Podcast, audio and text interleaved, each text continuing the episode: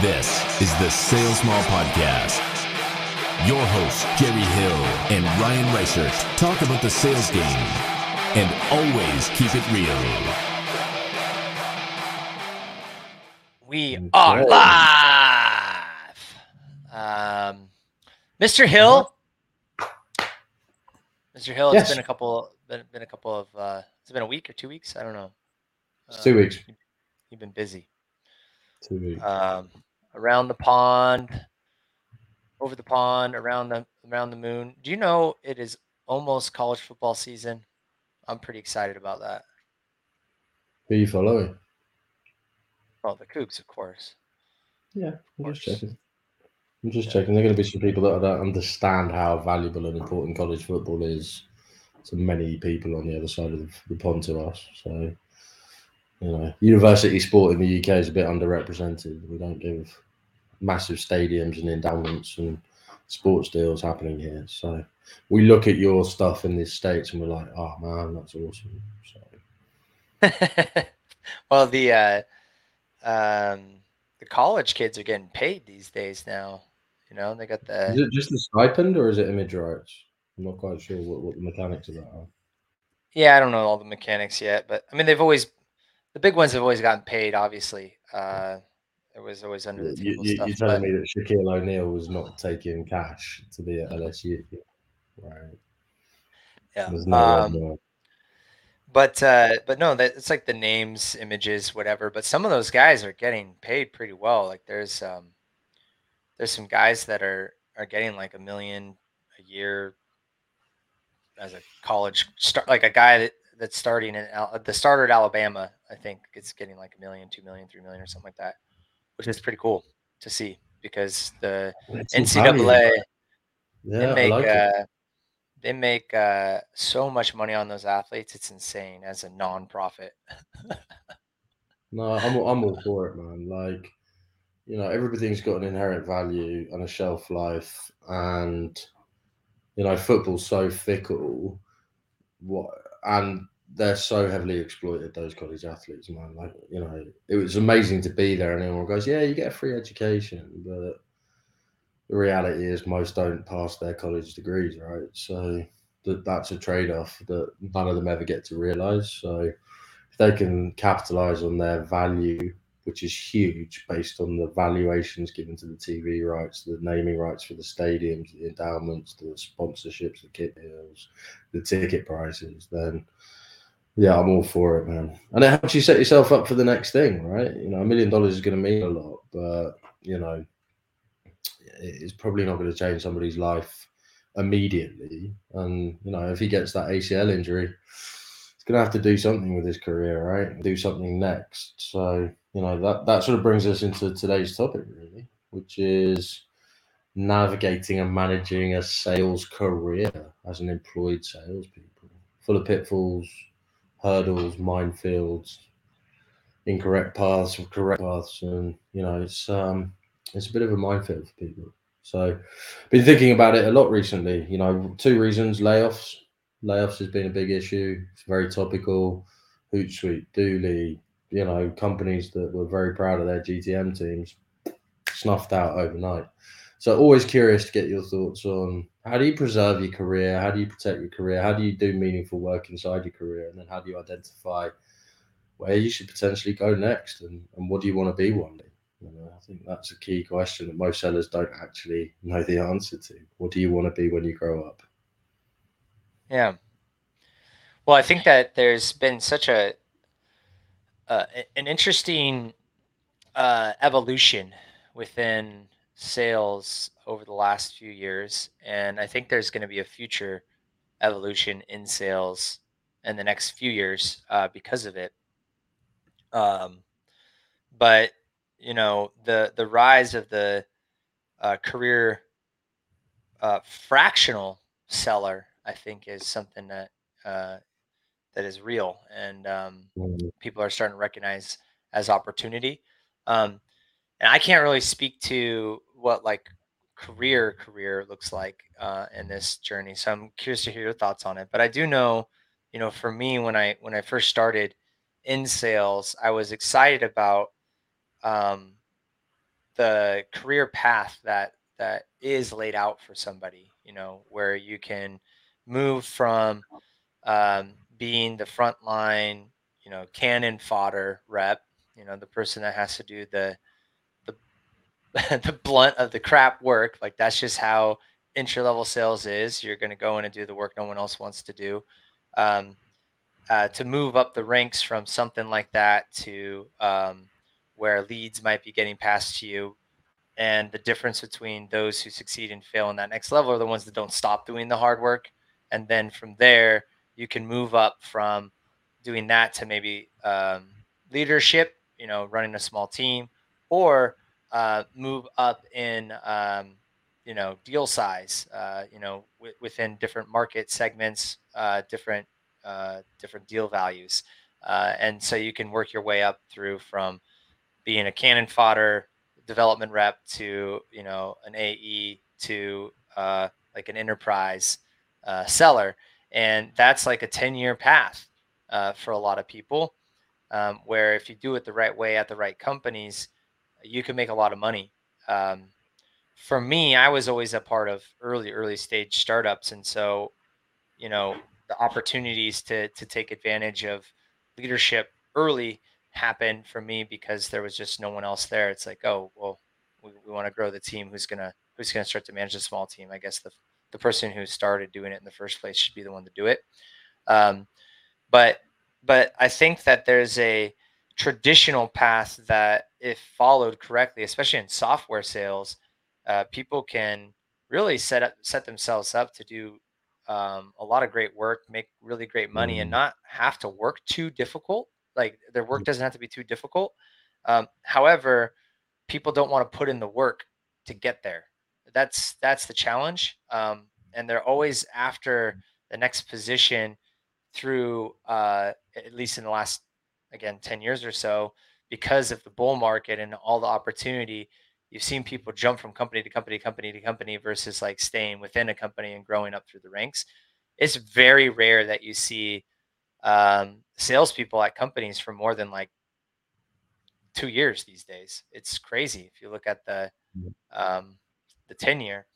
And uh, and again, I'm not somebody who stuck around and, and worked at one company for ten years, so I don't have that traditional path. Yeah. And you know, I, have taken the entrepreneurial route along the way too. But but um, but you see the ones that have, and you can see their career paths within organizations, and those are the ones where ten years into their career, they kind of have that next that next shot for them is almost like the pick like the pick of the crop. But where it gets challenging for them is like, do they choose the right company? You mentioned yeah. Dooly and Hootsuite just now. Like those are two companies that, you know, six months ago probably feel pretty safe uh, if you were somebody mm-hmm. that's ready to make your next move. Like, you know, uh, so it's it's interesting um, what the future is going to look like. Um, yeah. Not there is no security in in an organization. It seems right. The the changing, refocusing was the Hootsuite thing. We're refocusing. Uh, uh, uh, is something that can happen to anybody at any time in sales. Yeah, I think um, you're right about narrowing focus as your your career progresses. I think the fundamentals of that are you've got to consistently do hard work all of the time, and each sort of promotional leap or each job change still requires you to take everything you know and practice and execute from job one into job two, job two into job three plus job one, job four equals job three plus job two plus job one. You can't ever become detached from the disciplines and the behaviors that helped you get job two uh, and made you good at job one ever. And I think the second that you do that, you eliminate your earning potential massively.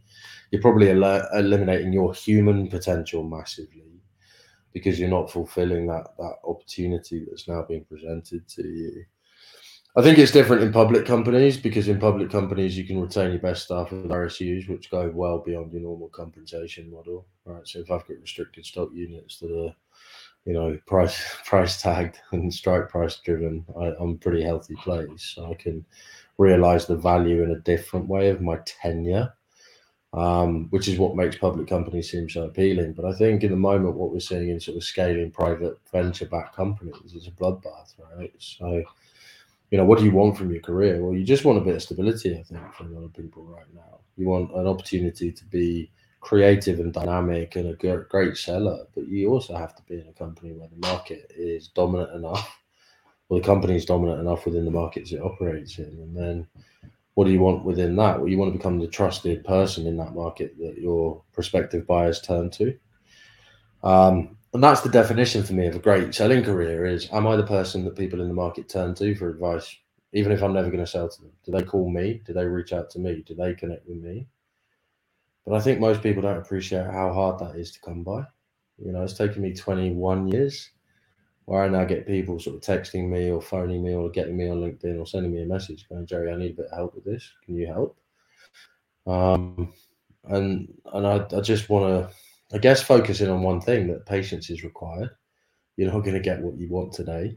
It is going to require some graft and some effort and some real thought about, well, what does this mean if I do this job? What does it mean if I do that job? What does it mean if I do that job? Because each job carries surprise components attached that you might not be suited to. So just because you see somebody as a VP of sales, do you actually understand the mechanics of that job intimately enough to actually commit yourself to wanting to get there? Or are you just looking at the job title, the lifestyle, the fact that they sit above you, the fact that they buy the work drinks on Taco Tuesday on the company card, and you like that sensation? You like that feeling? You'd like to have that feeling. I mean, you know, so it requires some serious thought. I also think one of the other things about this sort of recessionary environment and people getting laid off, it's probably good for a lot of sellers. You know, when you're in a bull market, selling's order taking for a lot of people, and there's no real pressure. You know, but the second you get confronted with pressure, like, guess what? Is it for me? Do I want to do it? Do I enjoy doing it? Do I make sense of this in hard times? Who knows? So maybe it's an opportunity to divert to another career, right? Something different, something you're more suited to. What do all the sellers do if they're if they're done selling? Become teachers. They go. They become teachers. oh, Sorry, that's great. That's I have my I got my fallback. All right. Like, no, that's facetious. There's there's a, there's a saying in England which is those who can do, those who can't teach. Those who can't teach, teach gym. uh, that's a that's definitely a saying, and I don't know. I haven't heard the one about teach gym, but um, those who can, those who can do, those who can't teach.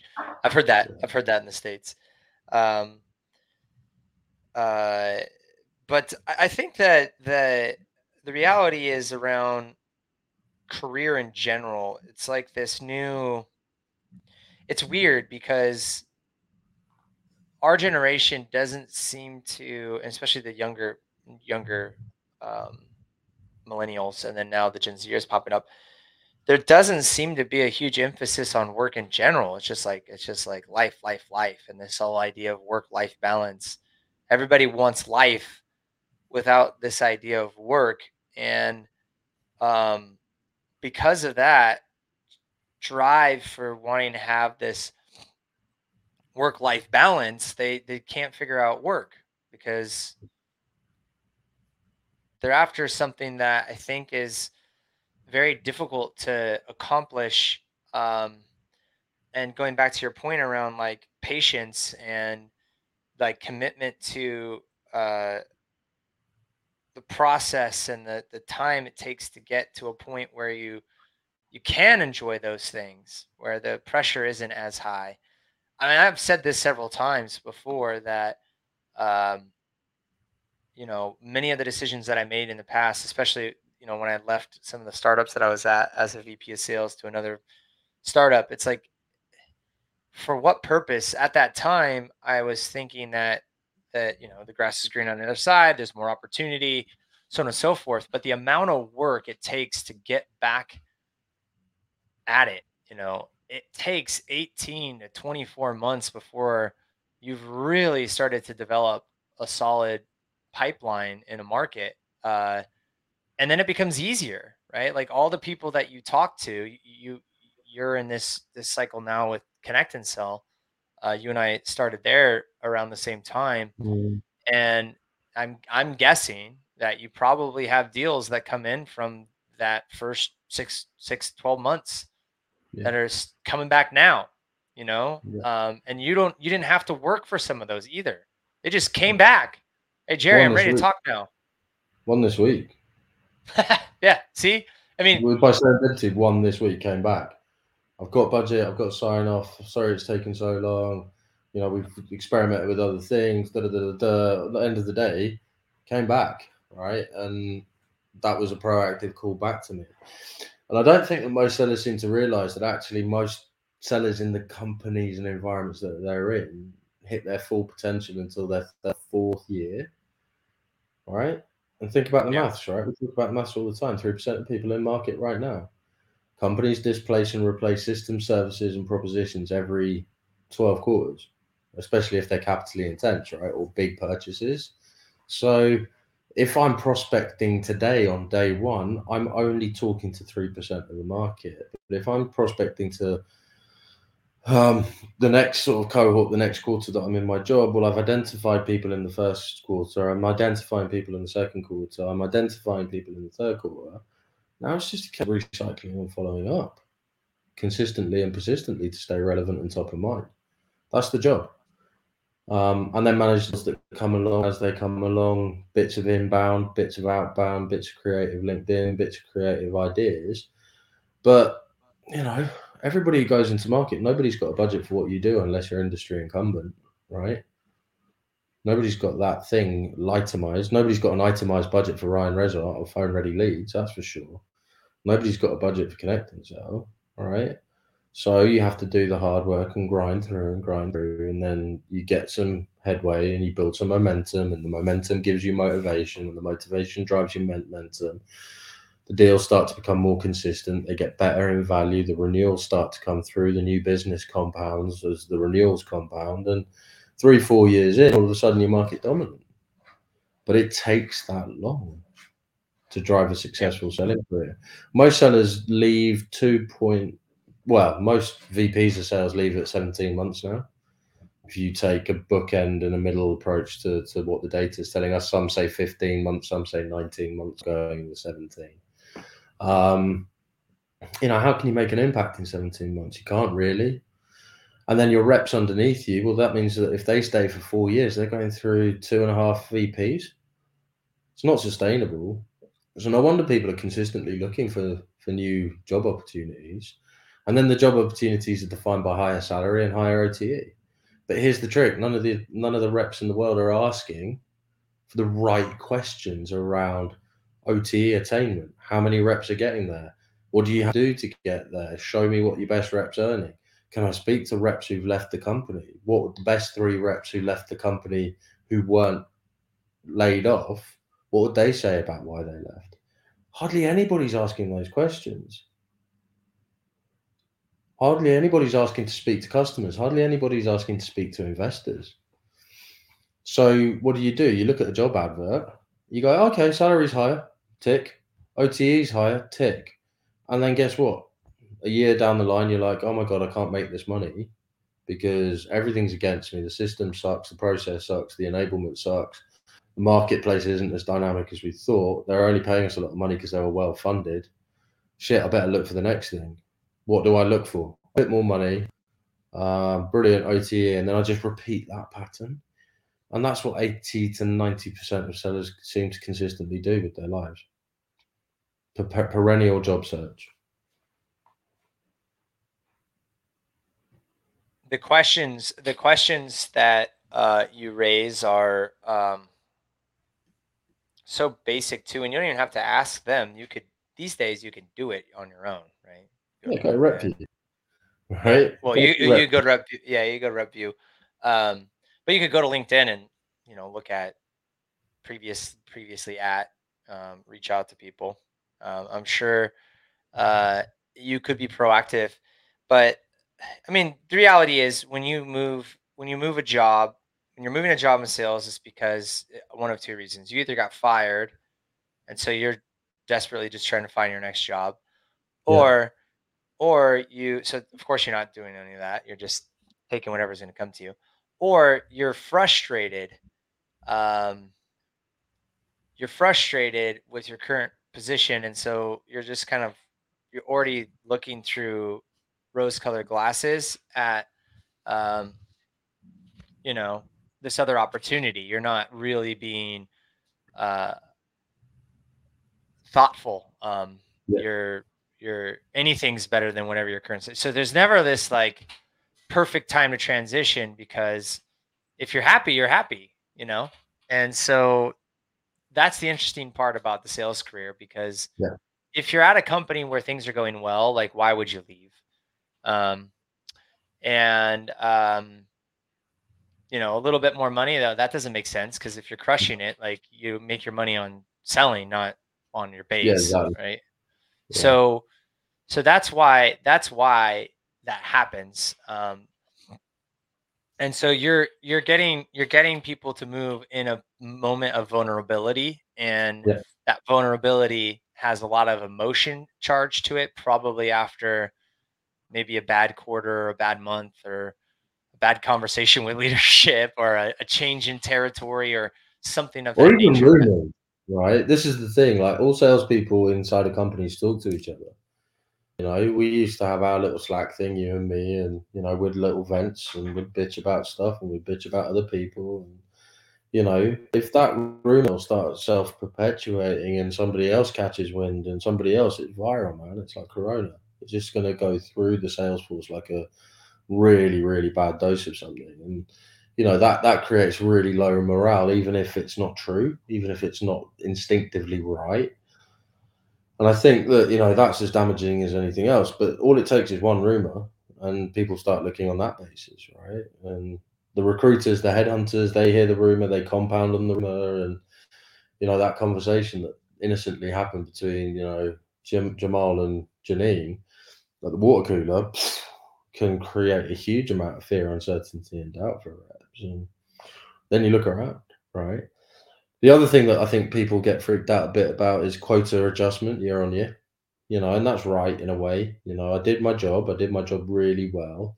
I'm not really accountable for renewals, but because I've been here for a little bit longer, you're not going to up my quota, even though we've defined what's what's what sort of high potential in the territory. So reps who are sort of prone to consistent quota uplifts year on year that seem unreasonable and unfair, they're always adjusting look for something else. You know, because if I could only just do 500k in year one, what makes you think I'm going to do 800k in year two? What makes you think I'm going to do 1.2 million in year three? All right. So Oh, and then it gets harder to obtain my my financial rewards because now my quota is going up and my plan's not changed, but it's going up alongside it. I'm going to make less money, not more money, unless I've got a renewal piece baked in, which makes that sustainable and achievable. So if I'm if I'm constantly readjusting quotas, there's no way my reps are staying, and that's another sort of parasitic sort of rumor foundation for people to leave. What's your quota? Oh my god! Why did yours grow so much? Why did mine not? And the other thing is that salary difference in teams. You know, that's a huge morale killer if it leaks out. Yeah. I remember I remember when I was at Frost and Sullivan, I found out that I was probably one of our top three producing reps in my first year there. And just by virtue of my tenure, I wasn't getting paid as much as somebody that was hired in externally. I found out what their basic salary was and I lost my shit. I lost my shit to everybody who would listen. Other reps, line managers, partners, didn't matter. I would lost my shit to everybody. and it forces the company into making a decision about you, and they retain me, and I justified all the cost that came with with bumping me up to an equal level. But man, it can create some toxicity.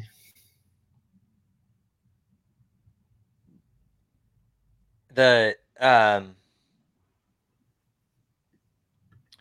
the career the career seller who finds an organization that's going to provide them a bump free road um, we could probably agree doesn't exist and um, and i think that the other thing that's interesting about this though is is there's almost a negative connotation with those who stuck around at one company for a really long time too.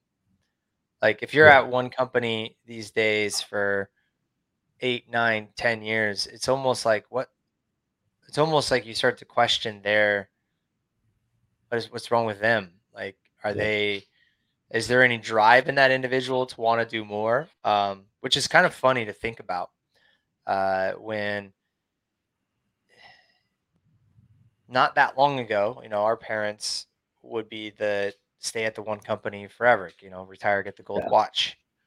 Um, so it's interesting. Uh, it's really interesting that you've got these pressures, these internal, um, like emotional driving forces to want to go out and find a change, and then there's also almost this other um, societal drive of don't you want to don't you want to move um, and i found my i found myself talking to some people who are a little bit more they stick around a little bit more than um, than others. You know let's say they, they're usually at a company for three four years versus one or two. Um, and when i when they talk to me about wanting to move to the next role i'm always like well why? Like at this point you've been there for three or four years like well, why move at this stage? Like you know? Um, and Yeah, sometimes it's I just mean- it's it's to get like this this wanting something new you know a new experience a new culture very little thing changes though. Yeah, very little changes, very little transforms in selling. Like most people still run into the same friction, which is can't have enough conversations, can't compound the conversations that I can get. I'm not inherently happy with the MQL flow. My SDR sucks, my AE sucks, my VP of sales sucks. Nothing ever really changes. Just the badge and the environment and the customer changes a little bit. And and that can be refreshing for some people, I guess. I think the person one there's a guy I really admire who, who told me something once. He's my counterpart at Sales Loft. His name's Ollie Sharp. He's a really good human he's an ex LinkedIner, and he was there for nine, nine and a half, ten years, something like that, before he moved to Sales Loft.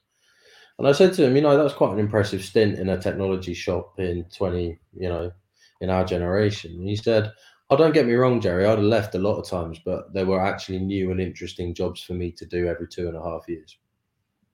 Inside of that ten year wrapper, he had a new Right. job, and it was completely different to the previous job. It wasn't just an extension of being a seller." You know there was some sales development leadership there was some channel work there was some go to market strategist job there was some chief of staff work there was some total overall leadership work right? And they weren't like tap on the shoulder promotions which is common for most long long term sort of one company kind of sellers. It was total change and transformation using existing skill set into a new strategy. And and you know I, th- I thought on that i was like yeah actually that defines a relatively healthy, mobile, broad career. Can I do multiple jobs in different departments and functions while still maintaining my core sale- salesmanship or go market um, skill sets? And you know, I think that he was absolutely right. Make it known that I wanted to develop a career, and that meant doing multiple jobs, and I had the security to do it in one company. Where I think I'd be really bored, or I think majority of salespeople would be really bored, is if I started as an SDR, I then became an AE, I then became a senior AE, I then became a sales director, I then became a VP, I then, you know, that's 14 years of probably undervaluing yourself because the market determines your value, not the company you're in. And companies are notorious for underpaying reps who get promoted consistently. You know, there's probably a 5% haircut at every promotion, which means if I get five promotions in a 15 year career, I'm getting underpaid 25% of my market rate to peer. You know, so if I'm an RVP in that company and my baseline's 200k, everyone else is earning 225, right? it's it's um that there are good reasons for taking components of your career and put, putting them elsewhere.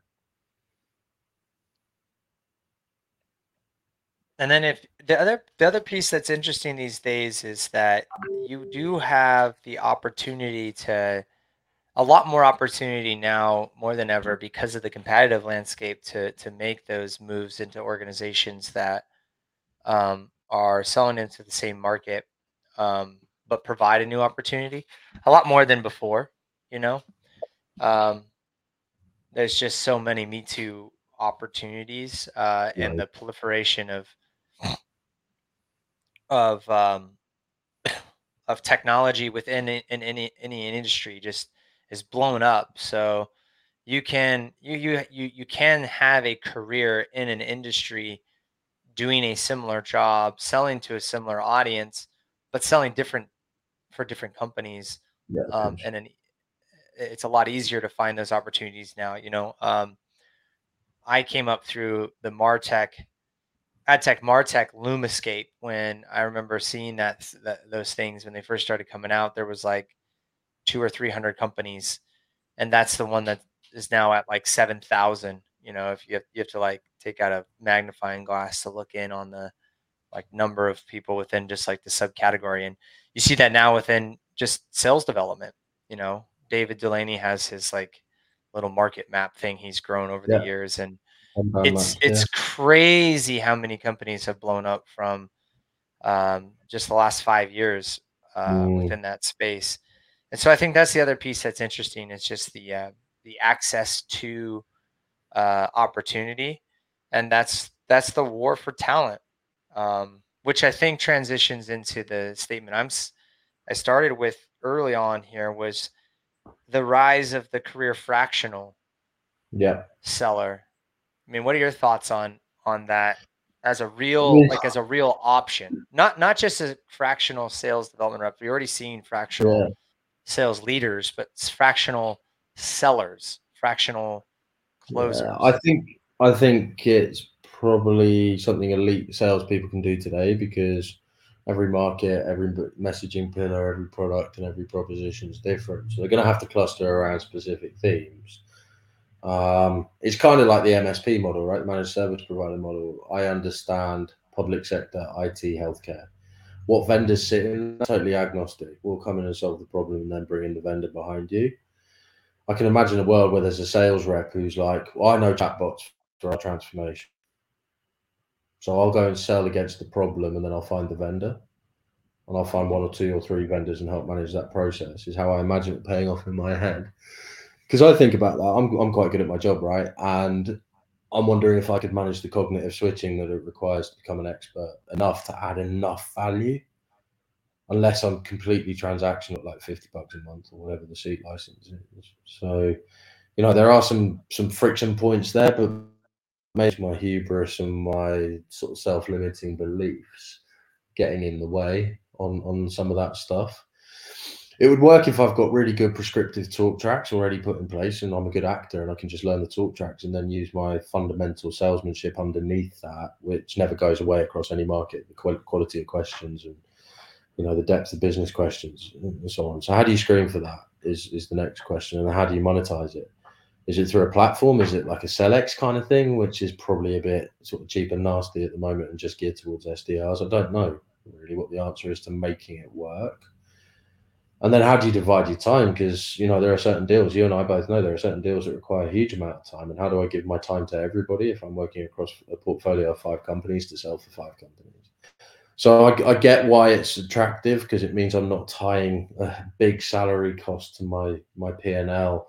I'm basically treating humans as consultants, and then I'm basically hoping that the payoff is there for me when they go out and execute the deal. But the incentives need to be structured the right way. Otherwise, you know, if I'm a rep today, I'm going to be a bit like a rep that as I am right now. I'm going to work on the high value ops, not the low value ops. And if I'm getting a propensity of high value ops from one company and I'm getting lower value ops from another company, guess where I'm spending my time? Right. So there's quite a lot structurally to unpick to make it work, but I understand the benefit and the value of it. No ends.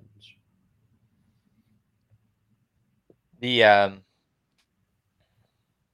the experience that I can see that working out in, like you said already, is if I if I have a intimate understanding of the the problems a specific larger organization organizations going through, and like there's this life cycle of of solutions that need to go through this process.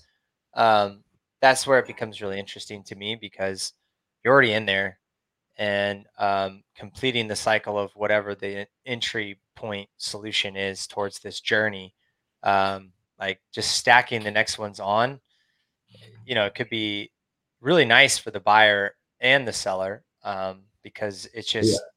this is the next best thing that comes in at this time, and there's a lot less conflict um, if you understand that roadmap as well. Because most organizations, um, if you think about companies and their acquisition strategy, that's what they're doing anyway when they buy, you know, and they're adding on these upsell, cross sell uh, systems into their um, uh, portfolio, right? Sprinklr did this really well, um, where they just bolted on all of these different solutions. Um, yeah.